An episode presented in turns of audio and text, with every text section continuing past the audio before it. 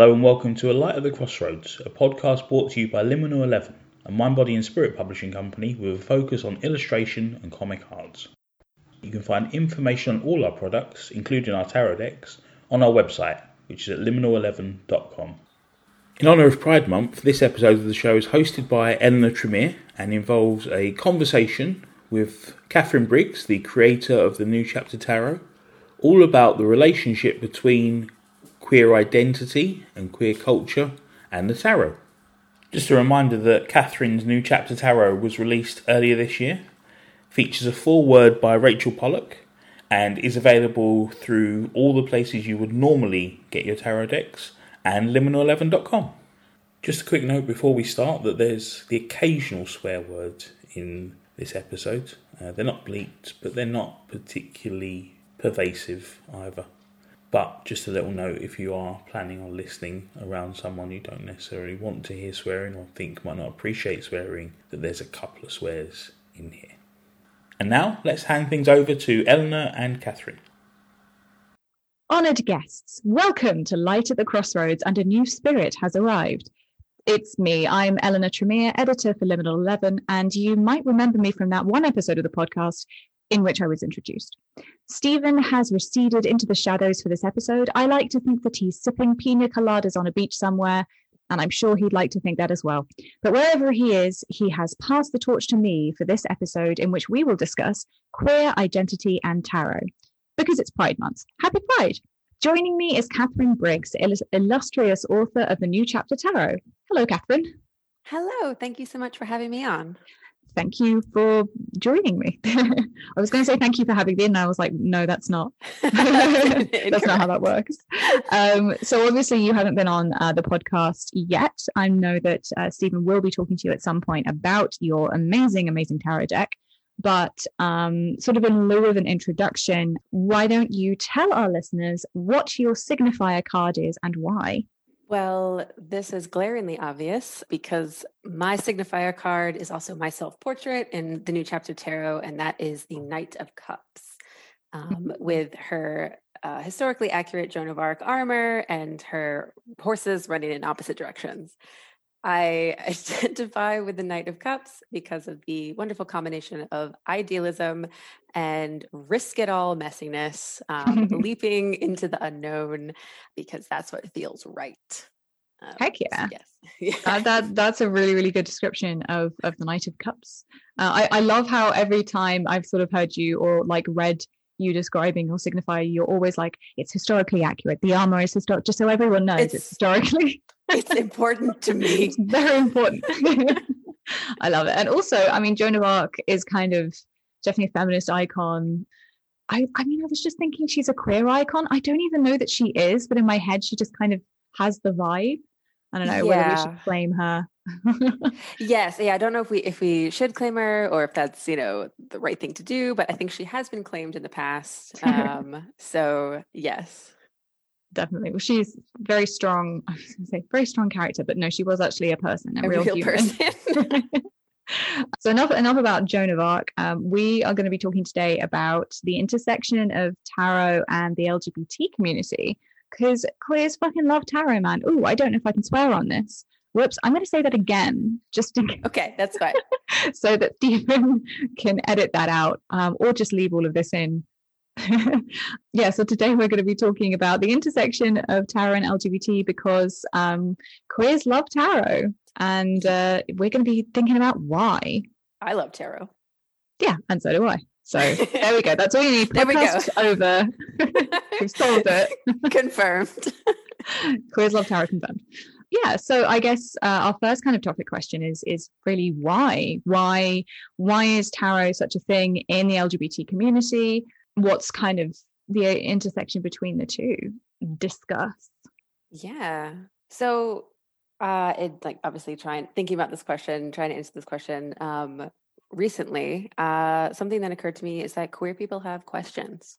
Mm-hmm. um and you know we maybe we were socialized to be a completely different identity or maybe our identity was never modeled for us um, during our formative years so we've got questions about who we are and what it all means and maybe like where we're going with it And if there's anything that the tarot does, it's answer questions. I think that's yes. a that's a really you've sort of hit the nail on the head there, really, um, because tarot is ultimately a tool. So obviously, it's something that we can go to. But like, why if if queer people have questions, why is it tarot that they go to specifically?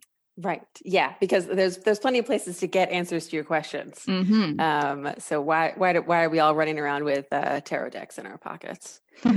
Several exactly. tarot decks in our pockets. I think there's tons of answers to that. I've been thinking about this topic a lot recently um, because of Pride Month, and I think I think there's a number of reasons. I I think the tarot kind of it in and of itself is all about self-development. It's a tool of mm. self-development. A lot of people use it. It's, this is a very modern way of using the tarot i think. You know using it as a as a way to look inside yourself and, and really assess where you're going and why and how well your intentions are aligning with what's happening in your life. Um, that i think tends to be I look at a lot of the spreads online and just you know interacting with the tarot community, that that's those are the kind of questions that we ask about. So obviously, really great tool for the queer community because you know we're brought up being told that we're not you know normative we're, we're brought up being right. told to be a certain way and we know that we're not that way and that is just going to cause a whole host of questions so i think that that that by its very nature is is why we turn to it but i feel like the, the major arcana itself is kind of a journey of of self-realization. Yes. Yeah and it's not i don't know there's something very appealing about the that it being a journey or it being mm. like a path. There's not there's not a definitive answer for you like you are this. There's not a prescriptive answer in the tarot. It's just like this is where you are. This is where you're going. Mm-hmm. this is mm-hmm. some advice. You are still you know there's still some sort of freedom to make decisions to to pick the destination or experiment with the destination yeah um, it, it really puts the yeah. onus on the on the reader really and, and gives you the power and, and and and challenges you to think about where you're going and what decisions you want to make which i think is also it's an it's literally an empowerment tool as much as it is i think that's, right. that's a really really good point yeah i mean that's that's definitely like a lovely way to look at it like it's uh, as something that's empowering and probably also it's appealing because it's something that's at least uh, historically like subversive or outside of mainstream culture, that's definitely always attractive for people. And maybe I'll, I won't say people, I'll just say myself. For if somebody who who has felt uh, outside of mainstream culture, who's felt that they don't belong, it's like, oh, look at this thing that also is subversive and doesn't belong and is outside of mainstream culture. Mm-hmm.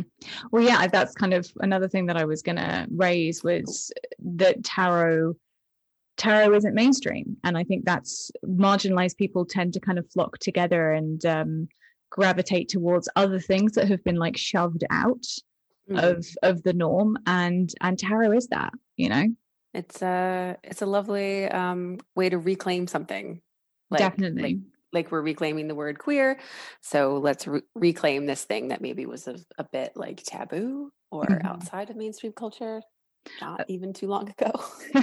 Something that you actually said when we were sort of talking about doing this podcast and, and what we will be talking about. Um, you said something really cool and I wrote it down verbatim because um, I'm like, uh, if, she, if she's not going to say it, I'm going to say it. High um, praise indeed. so you said, if you're told you're wrong, then you gravitate towards the weird and the esoteric, basically other things that society yes. thinks is wrong.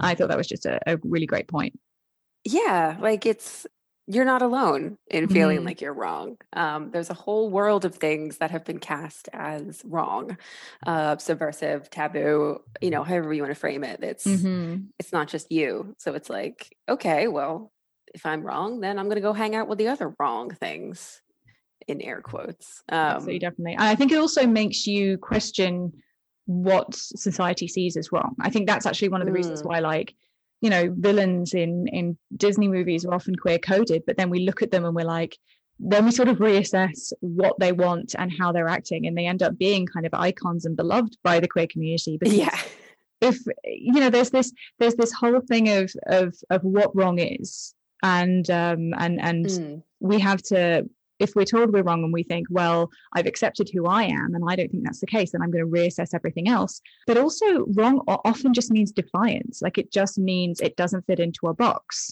and the tarot, I've been thinking a lot since I um, just well, just all the time, but especially since I started working at Liminal about like the the intersection of like Christianity and tarot and the occult. And I think that if you look back on the history of um, of the occult, the reason what we see of it, what we see as being magic and being like sort of spooky and and and and occult like this, it's it's spirituality ultimately. Right. And if you look at a lot of like classic Western occultism, gods in there, angels are in there, demons are in there. The Christian yes.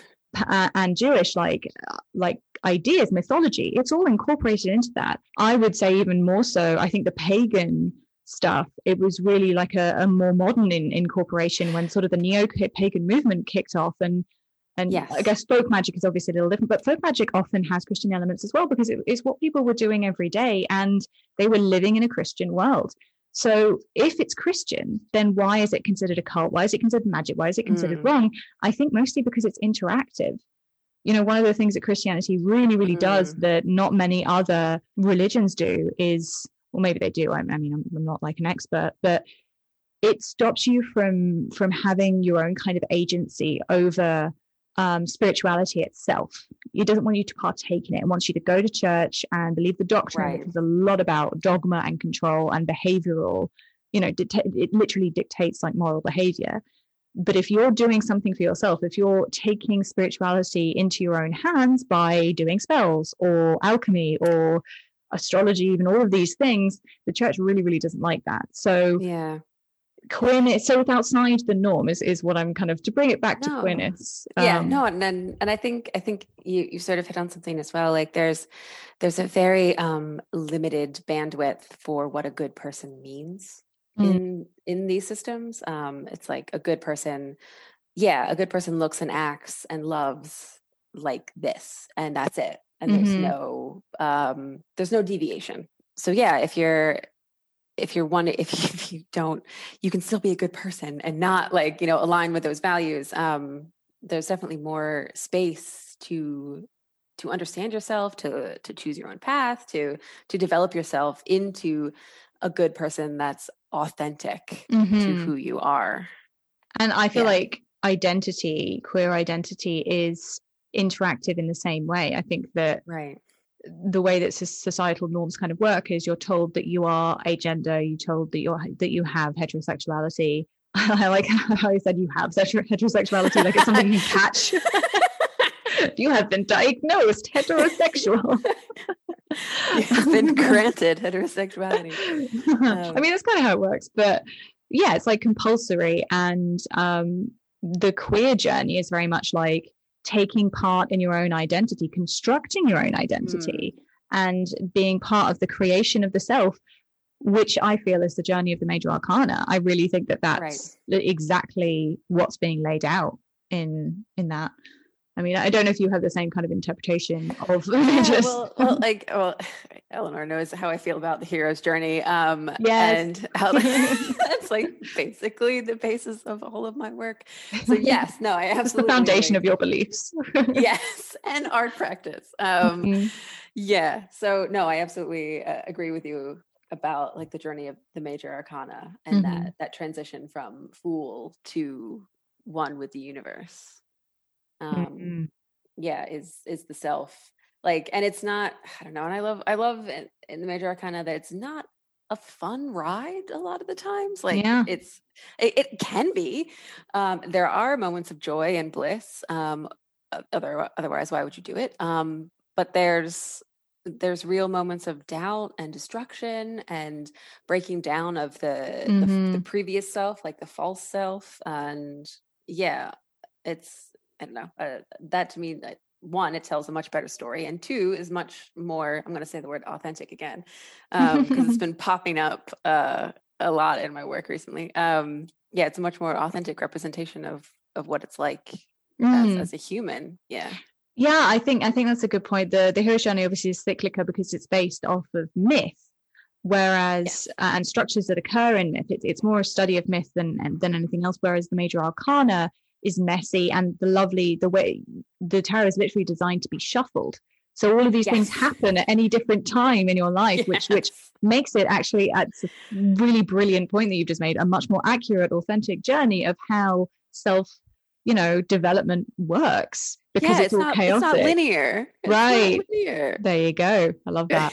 I think you're you're right. It does really talk about bringing down boundaries, and and it really invites you to think about society and hierarchy. I mean, that's represented by the, the Hierophant. Um, the Tower, I have, I really really enjoy as a card because. I mean, I say I enjoy. We've all suffered from from towers. I'm just continuously suffering towers in my life. So. but I like. I think it's also about like bringing down boundaries and destroying structures that need to come down. I think that's like the core message.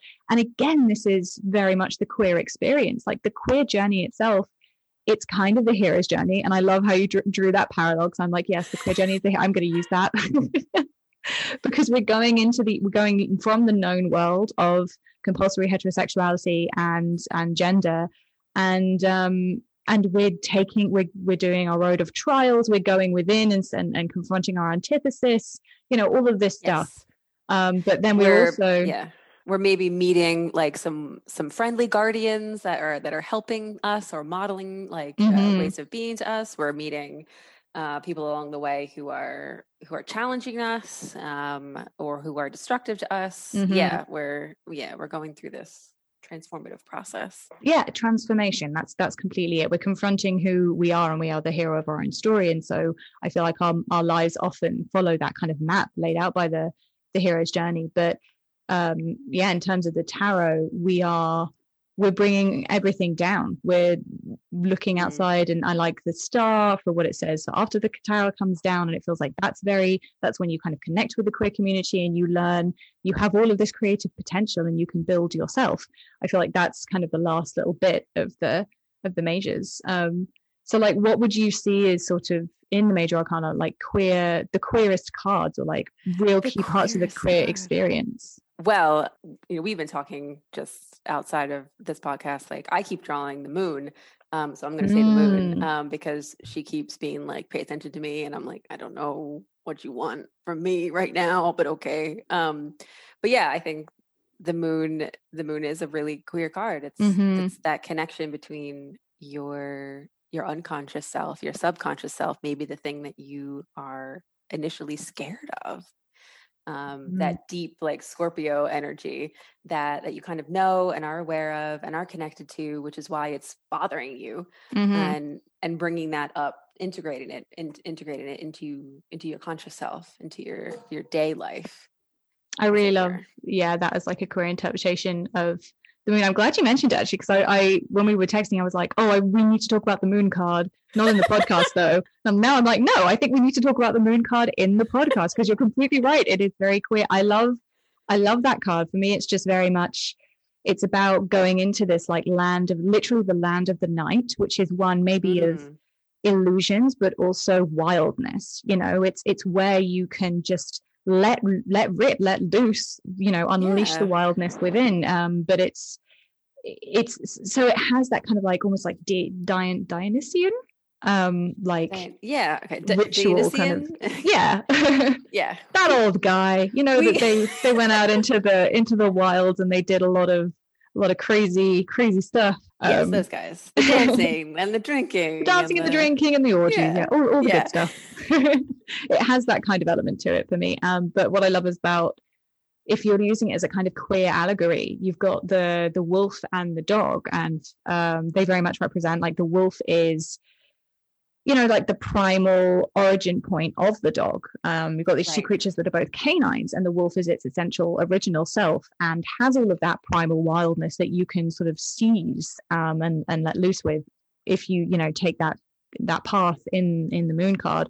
But the the dog is domestication and but it's also the dog isn't lesser than the wolf. They're standing side by side. There's no kind of judgment that this card makes about them. It's basically this is who you are in interactions with community and this is you know you could see it as a queer allegory you could see it as the dog is queer people who are closeted or queer people who are like essentially domesticated by straight society and they need to reconnect with the wolf or you could see it as the dog is you know, uh, the dog is a, a, great creature, man's best friend, and all that. Maybe the dog is who you are once you connect with the queer community. This is, yeah. you know, your own crafted self, and you know, there's a lot of ideas of like friendship that come with the dog. So there's that too. I don't know what scorpion is in this allegory. I don't know well, um, how, yeah, how do we queer the scorpion? How do we queer the scorpion? It, well, I always read it as Scorpio, like Ooh. the um, like representing mm. Scorpio, that that energy of sexuality and mm. oh yeah, uh, what's within. Those, what's within and those those extremely deeply felt emotions um, mm. That really cut to the core um, scorpios don't mess around. No. Like, yeah, like they know, they know, you know, they know, like it's fine. um, but yeah, yeah. So that, I always, I always read the scorpion as Scorpio energies. I love that. I think that's thank you for explaining that to me because I think the scorpion is off, often missing when I interpret the card because I was just okay. like, uh, I think I got to that point with my analysis of the card and was like, I'm I'm tired now. I don't want to think anymore. I never quite exactly. I never quite worked it out, but that's brilliant, and and definitely it, they could even be like three points of a triangle for like for queer identity. You've got the wildness within, you've got who you are with when you connect with society and community in the world, and then you've got yeah, literally your sexuality. Um, yeah. And obviously, obviously, there are parts of the LGBT community who, for whom sexuality um, is not as much of but it's still a thing but yeah I'm, I'm talking about like asexuals really yeah. who i don't want to exclude from the discussion at all. No no no no no. But that's still connecting with what sexuality is for you. Your yes. your understanding that it is a lack of sexual urge instead. So i think the scorpion still sort of has bearing for the asexual community. But for a lot of what i really find interesting about a lot of like allosexual queers is that uh, it, queer queer discovery is is so often rooted in just like this, this impulse and this deep urge. I saw this really interesting post um, the other day, which was was talking about how bi women are often like um, kind of made fun of or ostracized by the queer community for the fact that they, you know, there's all these stereotypes of like getting drunk and kissing girls at clubs right. and, you know, like maybe being promiscuous um, and doing and partying and this, that, and the other. These are all like grouped around uh, this poster talking about bi women as a stereotype, but I'm like, yeah, that's also bi men. That's just kind of like stereotypes of bisexuality. But my kind of so it was it, this this person was saying, you know, we shouldn't be you know ostracizing people for this because that's not fair. And it made me really think and i realized one of the reasons all of that is is part of like the bisexual experience is because these are the spaces where we're out allowed to follow our impulses. You right. know society is very clearly cordoned off. This is when you behave and this is exactly how you're supposed to behave. But clubs or anywhere where you're getting inebriated or drunk areas where you are literally allowed to kind of lower your inhibitions, you're encouraged to just let loose a little bit. That's when you can follow those impulses. And I think for a lot of people, that's when they realize what those impulses are. Right. And they literally can't discover them any other way. So I think it's actually really crucial. And also, this has got like lumped into bisexual stereotypes, but this has been a key part of the queer community in general. This is how gay people, so lesbians, this is how pan people, like everyone, everyone in the queer community will often, you know, discover themselves through this method as well. It's not just, it's definitely not just bi people because it's it's impulse. So um yeah, through the scorpion a, a, in the moon to bring it back to time. And yes, bring it back to tarot. And maybe we could we could call it like the Dionysian like mm-hmm. method of self-discovery to bring him back in. But oh yeah. yeah. And Dionysus, like the the Dionysian, the Eleusinian um mysteries were were were a a community filled with with immigrants and with queer people, with women. It was where the marginalized people went, and I think it's very very, very telling that it was also known for literally going out into the wilderness and letting loose. These are the people who have been who were pressed down by society's rules and right. simultaneously cast out by them. So we're just gonna go, you're gonna cast us out, we're gonna have some fun. Out in the wilderness in the wilderness where you dumped us yeah exactly so that was so that's the moon card. Um, yes, exactly. Uh, yeah. Um, what other cards? I think that temperance is often one that people think about. Yeah. For, it's for that rainbow.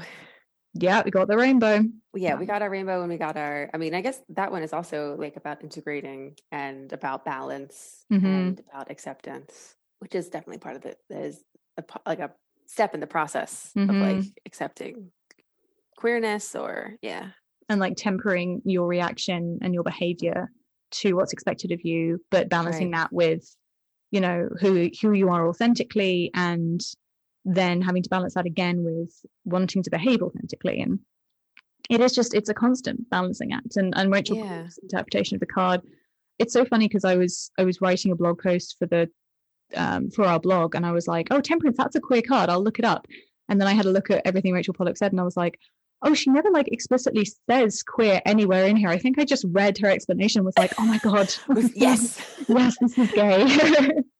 it's like, oh, she doesn't actually explicitly say that. But it feels like very are there any other cards that kind of you look at and you're like, that's gay? um, well, the devil. Um, Oh yeah. uh just the the defiance Mm-hmm. um there is a measure of at least in my experience of like there comes a point when you have to say like and i don't know if we're swearing in this podcast or not um but you have to say fuck you i am me like Stephen's gonna have to bleep that. okay that's fine um but to, yeah to me the, the devil card is is basically f you Mhm. and that's definitely part of of the queer experience of like yeah i am me um and also like the scapegoating part of it like won't someone think of the children oh my god. Mm. like kind of bullshit um oh, another another thing to bleep i'm sorry um but yeah what won't someone think of the children the scapegoating the Mm. the reason why society is crumbling or why there's you know uh, terrible things happening to us is because some of you just won't behave Oh my god, yeah. And that's Yeah. literally something that the queer community seems to be arguing with itself about recently. I've in itself yes oh gosh. I've Kink seen belongs at Pride. There we Like- go.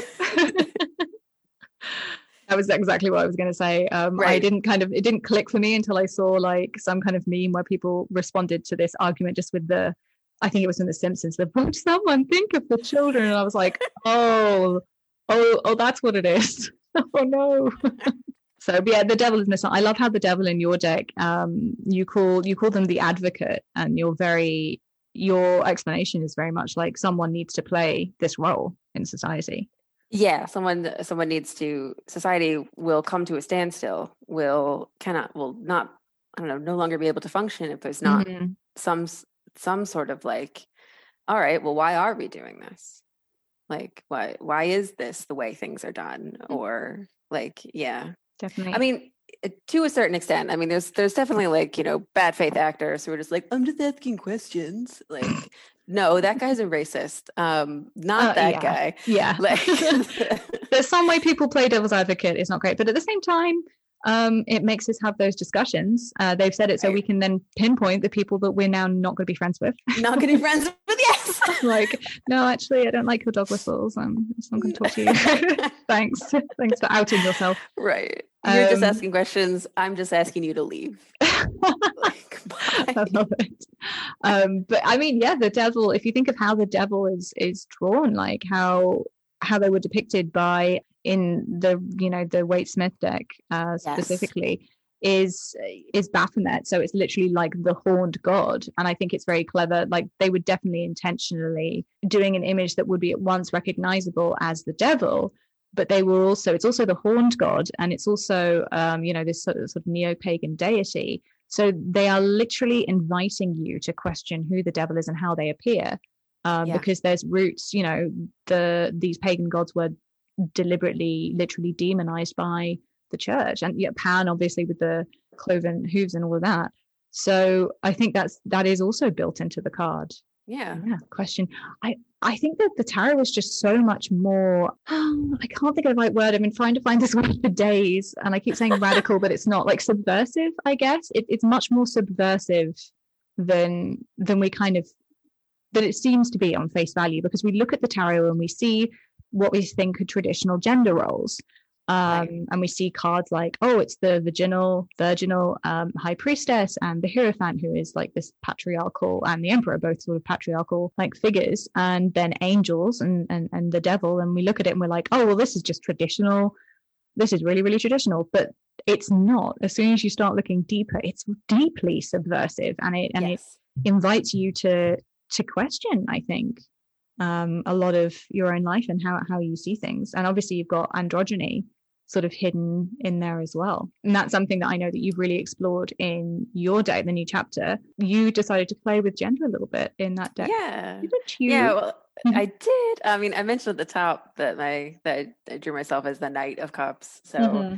the Knight of the Knight of Cups and the Knight of Discs are women in my deck, and the Princess. I I didn't use pages. I used princesses. So the Princess of um, Cups and the Princess of Discs are men.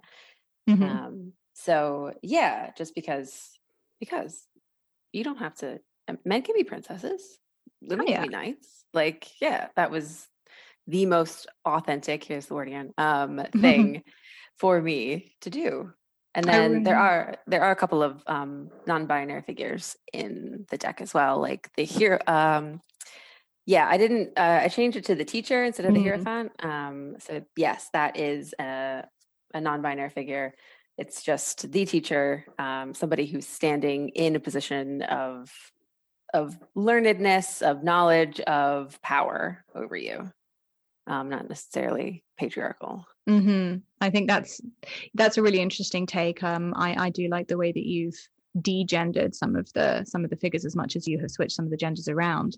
Um, and and your deck is actually the first one where I saw because we I've seen female knights in in several other decks, I've never seen a male um, a male prince. Obviously, the princess takes the place of the pages in your deck, but I've never seen male mm-hmm. queens. People don't do the other way around. No, well, that's misogyny for you. Mm-hmm. It's okay. It's okay. Men can be princesses too. It's actually yes. part of feminism. yes, it's not just that women are allowed to take on masculine roles, and that's mm-hmm. okay. Um, because masculine is always good, right? There you go. Like, yeah. yeah. That's the misogyny of it. The That's idea the that the femininity, yeah. yeah, femininity is inherently bad or weak and, and you can only you can only journey one way and it's into masculinity. Yes. yes. Mm-hmm. You can only girl boss. Okay. I want I want a deck that is entitled Gaslight Gatekeep Girl Boss. I would treasure it. That's so good just every every single card is a girl boss in their own way. Hey, submissions are open at Liminal Eleven. So put together please, your please send me this deck. Girl boss deck. exactly. Uh yeah. So I mean, how do you how do you kind of see the gender as how it's sort of how do you how do you think gender operates then in the tarot? Do you do you see it as being social or, or yeah no I mean, I think uh, uh, I definitely see it as like archetypal. Like it, mm. it exists, and you you are not fixed to it. You flow through it. You can approach it. Um, I think I think previously I've said it's like like a train station. Like you can stop there, you can get off, you can wander around, get an ice cream, and get back on the train, and or you can get off and and live there. Um, yeah, I love that interpretation yeah. is gender. That's so great. Get an ice cream, man. That's the non-binary agenda. Get an ice cream. Get an ice cream. Yes. Yeah. That it's um. Yeah. That we you know we can't deny that gender exists, and it's also I don't know. It's a part of it's a part of magical practice. Mm-hmm. Um, but I I would never ever want I would never ever want to practice magic in a way that was like I can I am only uh, able to access femininity and quote unquote feminine parts of magic because I was assigned female at birth. Mm-hmm. Um, that seems ridiculous to me um, and counter to what I what what draws me to magic in the first place, what draws me to tarot in the first place. Mm-hmm. Um, yeah, so I definitely see gender as more of like it's an archetypal thing. It's you know the the role of of a princess doesn't change whether a man is the princess or a woman is a princess or a non-binary person is is the princess. Like um and the same thing with the knight. Like i i am performing this role of being a knight and it doesn't matter what gender is. Yeah something like that. Yeah definitely. Um i think you said recently um you were assigned someone said you were female at birth and the world's been a bastard about it ever ever since yeah just this is gonna this is a series of quotes stuff. That, that we've yeah that, that we've sent each other. Exactly. But yeah i mean you you make some excellent points. When i google um sort of lgbt or gay tarot which i have been doing because seo is the god that we all worship um, mm-hmm. here in the content mm-hmm. content management side of things. And so many articles criticize the tarot for having quote unquote traditional gender roles or just like having gender in it um, so so much. And while i while i kind of see their point especially for people who are non-binary or for people who for whom like traditional gender has never been something that they identify with that can seem on the surface to be ostracizing or um, or alienating. But I think it's a misunderstanding, as you as you said, of like what what spiritual gender means, and it operates in a very similar way to social gender. Um, I, spiritual gender definitely is it's energies essentially. It's feminine energy, and what does that mean? Yeah. And, and, these and every single to me, every single card um, invokes um, various like uh, archetypes, mythical figures, deities, ideas from from myth and from spirituality throughout history, and that's something you very much leaned into with the new chapter. as one of the reasons I love that deck so much. I know it sounds like I'm really selling it, but that's because I do actually genuinely love it.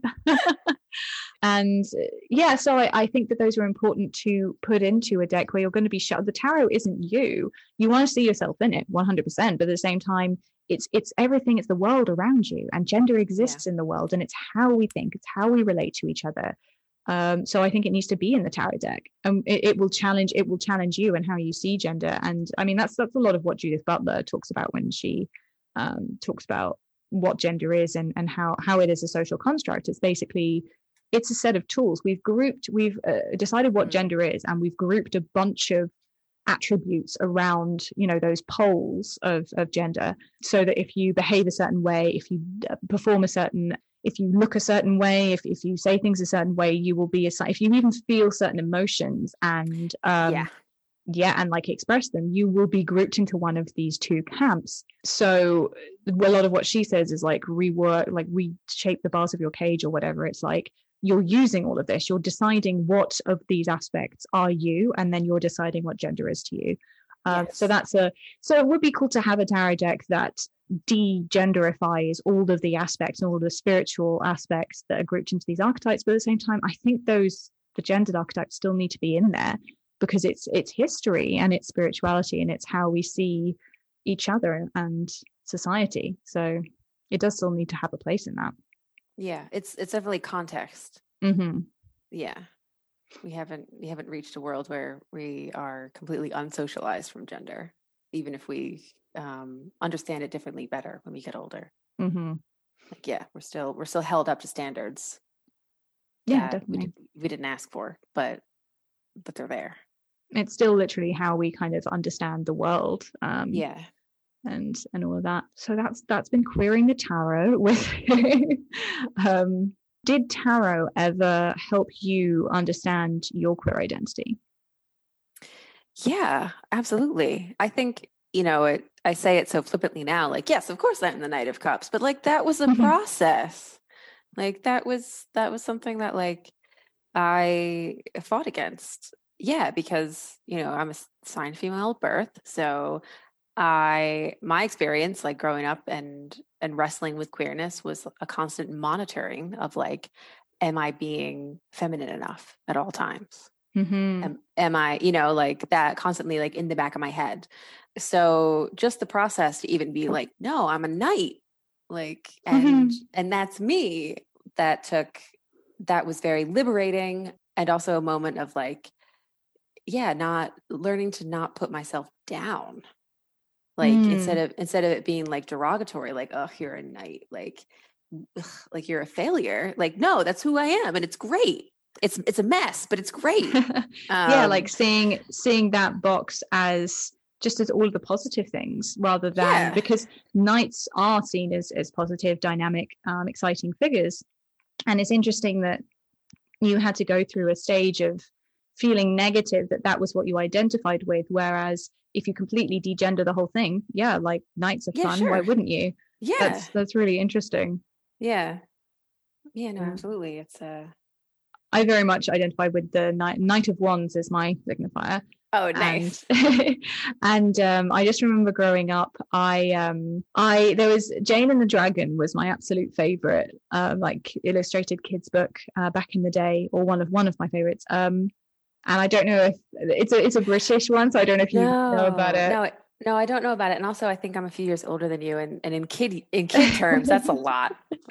I think it was um it had been around for a few years, certainly. Okay. Um but Jane and the Dragon was it was a story, a picture book about like a girl who wanted to be a knight and she, you know, lived in medieval times and the whole you know, she's always told to like sit in her room and spin while the boys are off having fun. And so she just gets out of her castle and goes, finds and finds and befriends a dragon, and sort of sort of through all of that becomes a knight. And the series of books was all about her becoming a knight and going from sort of a squire to knight, I believe.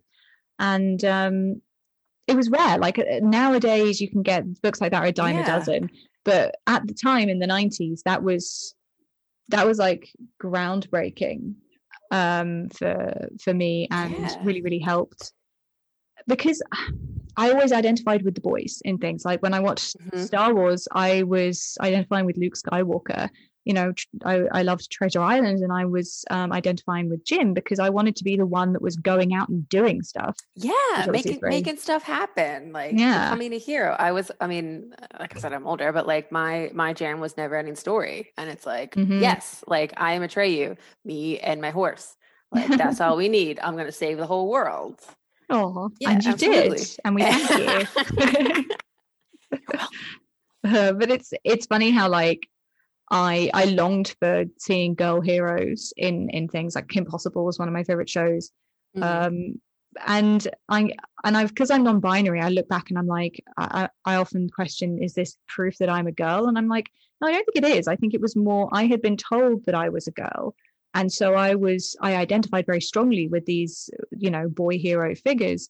But there was always that level of they are not you because they are a boy. So I Yeah. longed for girl ones because then I could be them. And then when I grew up, I realized that I was both of them always yeah, you know and the hero itself maybe hero is actually a gender maybe knight is a gender yeah. Why not?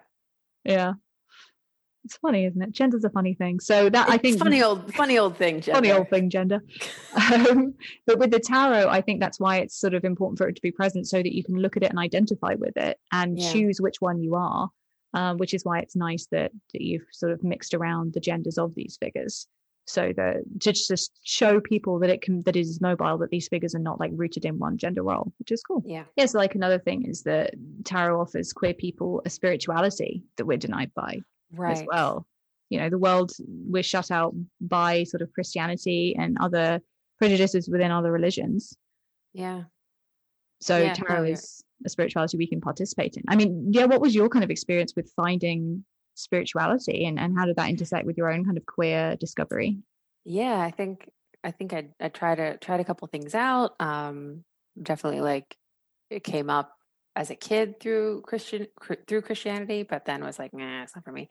Honestly, the craft had a massive impact on me. Classic, Um, iconic. classic, iconic. Um, and there you go. There's four. There's four femme presenting people who are making things happen, who are Mhm. dangerous, who are different, um, and who also are in touch with nature, and who are doing yeah, who are who are doing things on their own without without needing to go to a building or Mm. needing to have like um, uh, someone who's administering the spirituality to them so yeah that was def- that the, the craft is definitely a formative experience for many people my age um, but also yeah like spent some time looking at buddhism and stuff like that and then you know obviously ended up back back in the craft um just my own version so yeah it's sort of a roundabout way of answering but yeah it was always it's always been witchcraft as home Mm, for for weirdness and for like that independence and that um, personal connection and that personal like crafting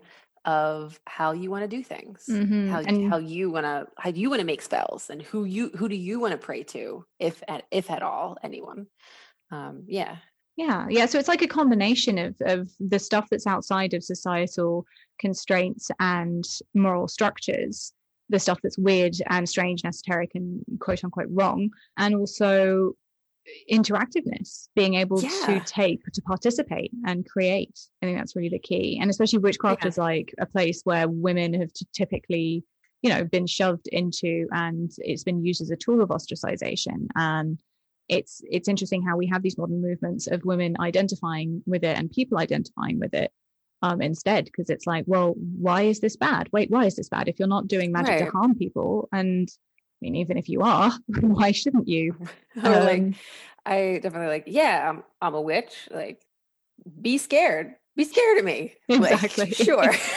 Maybe you should be. Um, yeah Yeah. Yeah. it's- um yeah and tarot too definitely definitely does that and it it's it's all it's all very constructive and um something i was going to say earlier sort of i think i i believe and i try to look this up but i don't think anything has been written about it which is a shame i really think that there is a history of tarot being present in the queer community going back Mm. decades, even centuries. And I would love someone. This is this is a, a, a challenge, an invitation, a request for the queer historians or just historians who have an interest in queerness and spirituality out there.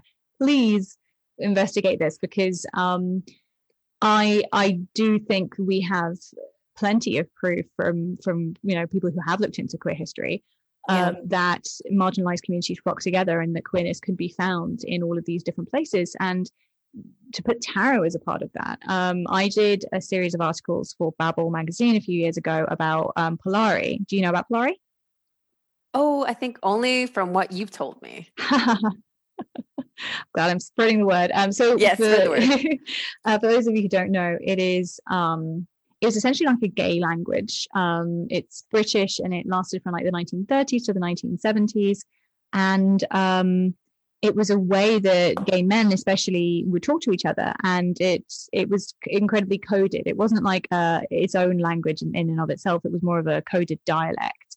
And there's so much vocabulary and um, i can't remember the name of the guy who wrote the um, who wrote the dictionary i'm going to google it right now his Yeah, first name is paul i just can't remember paul baker um, who is the foremost um, historian expert on Polari. He did like a really huge project of um, interviewing a ton of, of people who used to speak it. Um, and he's compiled a dictionary. He's now written a book about it. And I interviewed him for this um, these articles that I wrote. And um, so one thing he sort of points out is that it, it's kind of notorious for being this is how men would pick up other men. But um, Mm. When Paul like investigated it, he found that actually it was it was a community language. It's how you would gossip. It's how you would have fun with each other, and um, and and there's a lot of there's a lot of language to point out to point out the police, um, to Mm. warn each other, which I think is really interesting, and also just a lot of language to make fun of straight people, which is so funny and then yes tons of language about like attract men that you're attracted to there's lots and lots of language about that as well. Um but it's it's wonderful. And um what was interesting when i um investigated it when obviously he investigated it as well is that the etymology of these words actually goes back centuries before um, polari became a thing. And it stretches all across the world pretty much. Um you've got yiddish in there you've got you've got a lot of uh, lingua franca, which was actually a dialect that was spoken in the Mediterranean by merchants. Got a lot from the Navy and sort of World War II slang. There's even some, some Shakespearean words uh, and slang that has been preserved within Polari that um, doesn't exist in the rest of English anymore. Amazing. But Parlyaree was the main kind of um, originator for Polari. I mean, that's why the two dialects have similar names. And Parlyaree was actually the language of carnival folk, Ooh. performers. So, So I'm just yeah, so you've got theater kids, carnival Mhm. folk, gay people, um, and merchants. yeah all mixed in together and we uh, and this i just when i wrote this article these articles i was like positing a theory that this was essentially a what was a, a living history of, of queer migration and queer location and, and, and community and, and, so, and, and social placement. It proved i think to me that that we are everywhere and also that we would especially find ourselves in these marginalized communities and that any anything outside polite society is always going to be queer as anything. Um, Yeah. because that's where we flock and it's intersectional. You know, nowadays we have the queer community as a thing, but before that was a thing, we were just kind of in the margins, mixing around with everybody else. So to bring it back to tarot, I'm like, hmm, what was at carnivals? Tarot. right. Tarot. And what was in the Mediterranean? Tarot. I Tarot. think that tarot has actually been interwoven into the history of queer identity in Europe anyway, since, yeah, since it became a thing. That's my personal theory. This is my invitation for someone to go deeper and actually find proof. Prove me right. Maybe you are that person. hmm Submissions at liminal.com or whatever. I don't think that's an email address. I think it's just it's a way for us to to have fun and find find ourselves. So did you Yeah. ever um use the tarot for sort of sexual identity? Or was it just kind of gender? No. No, mostly just about gender. hmm Mostly just about gender and like, what am I doing? Like, what am I doing with my life? what am I doing with my life? And like, why do I feel this way? I think tarot for me a lot has a lot to do with like healing and mental health and emotional stuff, which sometimes goes hand in hand with being queer. Yeah. Um, all of those lovely things. So, so maybe, you know, maybe, so maybe yes, like, but in a in a roundabout way, like processing the emotions. And when did you come to tarot actually? How how kind of old were you when you discovered it? Like twelve or thirteen. Hmm. Yeah. I mean, that's usually the kind of time you're finding yourself and discovering all these. Yeah. Yeah. When you're when you're, you're like, I'm not gonna listen to you, mom. Like that kind of stuff. When Mhm. you're when you're questioning everything around you. Mm, I was in a sort of- coven at that time as well. Oh yeah. I was trying to make one happen, but nobody wanted to be in the coven with me. Um I, I. I got, I think I actually, I think it was a very decentralized coven. I think I got two separate friends to agree to be in a coven with me, but they never met. But technically, it was a coven of three. And I would just like have like oh, a little you, coven you was like the one and with another. Yeah. And I wanted us to all come together, but we never actually did. It never worked out. But it was, I don't know, it was teens, teens mucking around. Oh, before the internet. Yeah, but I definitely I didn't really know about tarot then. I don't think that in the UK it was really that common in the spaces Okay. that I was in. Um, I mean, where did you kind of pick up your first tarot deck? Oh my god, I don't even remember. I think yeah, I think I had to go into Philadelphia. Like I grew up in the suburbs. So I Mm. think I had to go into Philly into um one of the magic shops on South Mhm. on South Street, which is like South Street is like where you would go to walk around and like look at people and there's like a magic shop and there's like ee there's like a sex store um and there's like a comic book shop and like around the corner yeah Mm. um yeah like, yeah i had to go i had to go into the city to get one and again this is pre-internet so you can't just like order a tarot deck off of amazon yeah That's really cool. I guess it, I I didn't go searching for tarot. I, I was sort of looking at magic stuff, but there weren't any magic shops really. I think the first Mm. magic shop I went into was in Hull, where I was um ooh uh, when I went to university. But I I feel like there was I don't think there was even a magic shop in Brighton. Um, Hmm.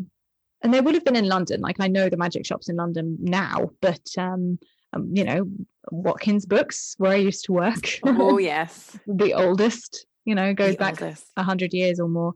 But yeah, I guess I just didn't. I didn't encounter tarot until um until later on. But I'm, I was thinking back and I was like, oh my goodness, if I was a little a little queer, which like discovering my queerness with tarot. Oh, my, I, I'm actually glad I didn't have it at that age. I would have been insufferable. Would have been asking it all the time about everything. I was convinced I was psychic. It wouldn't have been a good. yeah but didn't we all didn't, didn't were we all yeah I do think that young that young like queer kids and, and young girls go through like a weird phase where we're like, I am God actually. yeah and yeah good on you like Mhm. yes believe in your like yes you are um the whole world is trying to take a dump on you so Mhm. be a deity get out there Heck yeah. So we talked about a lot about what how the tarot is queer, and I think we have effectively proven our point. Um, and we can't so. hear what our audience is saying, so that means they're all agreeing with us. yes of course unanimous agreement thunderous applause Yay, we did it. We solved it. Whatever. send us send us our doctorates in queer Yeah. theory Thanks, thanks.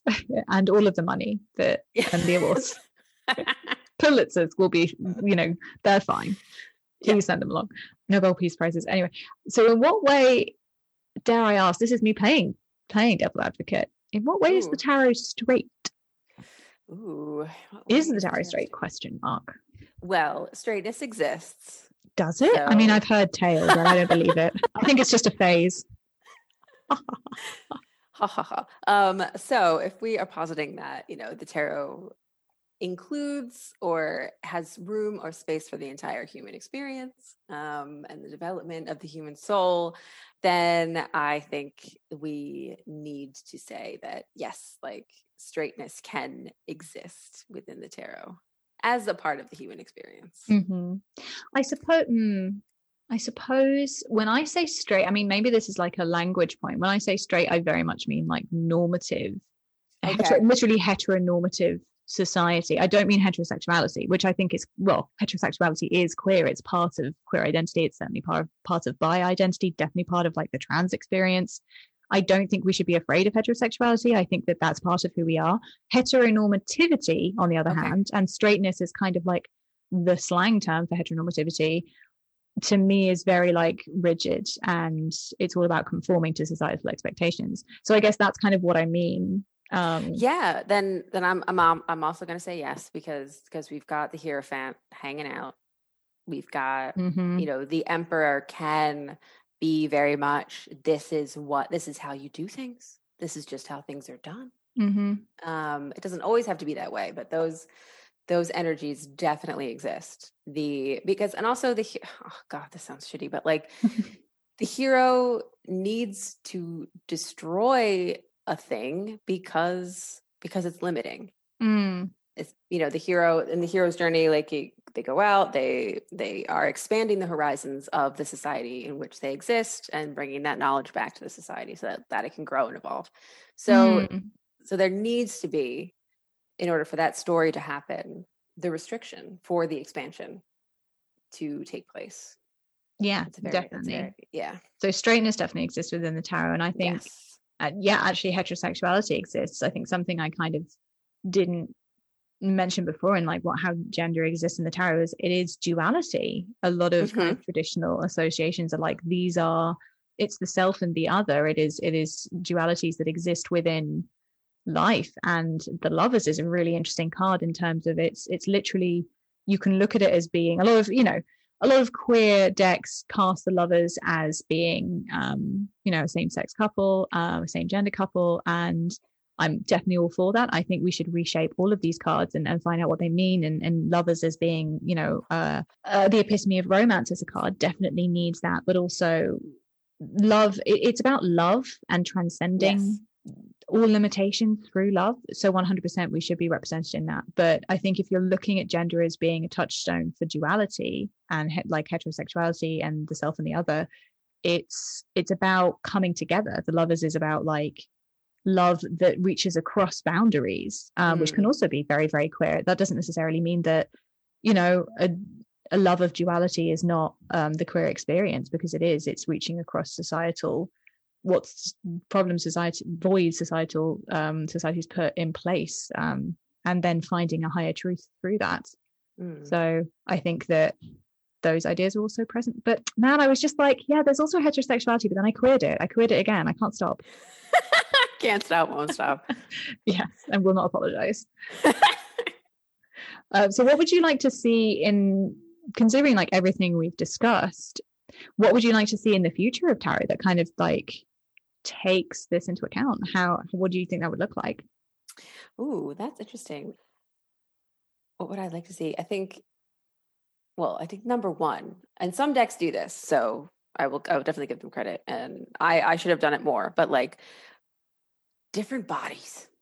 Mm-hmm, like yeah. i want to see i want to see different bodies i want to see like different relationships um yeah i want to see i want to see those boundaries because that that's the next frontier as far as like queering things up is like this this really old and gross outdated idea that there's some sort of there's some sort of um spiritualized ideal form for a human being to take which is nonsense um mm-hmm. and needs to get rid of. And then as far as like i don't know queering the tarot can the tarot get more queer? Yes of course it can. Um but yeah oh man we didn't even we didn't even talk about I was literally just thinking about like intersex people and how the tarot Yeah. literally has intersex people as being the ultimate. If you've got the duality of the two, uh, you know, quote unquote genders being the self and the other, intersex people are within the tarot ultimate like alchemical apotheosis. It's everything coming together. And Yeah. if you look into like spiritual, looks the history of sort of where queer people um, exist within spirituality, and I know not all intersex, intersex people identify as queer, and that's very much valid. Um, but there is actually a lot of history of, of intersex people being priests and Yes. spiritual leaders. Yes. Um, so I love that that's within the tarot, and I think it's something that is, uh, if not inherently queer, then certainly defiant of what we see as being normative um, in terms of bodies, and it's celebrating that which is not normative. So yeah, more more more diversity of bodies, definitely. I would like to see more disabled people, even though that's like not necessarily related to queerness, but um, that's a representation issue that doesn't get talked about enough, I think. And uh, yeah. No. The tarot absolutely agree with tends to hold up able-bodied pretty slim white people as being as you say the epitome of humanity and that needs Yeah. to change and i think Yes. disabled people visibly disabled people need to be part of that Yes. well i think we've done as we said we've solved it so no more Yes, peace prices absolutely. incoming i guess we have Yes, nothing more you. to say neither does anyone else ever on the tarot that's it everyone go home yep. We've done it.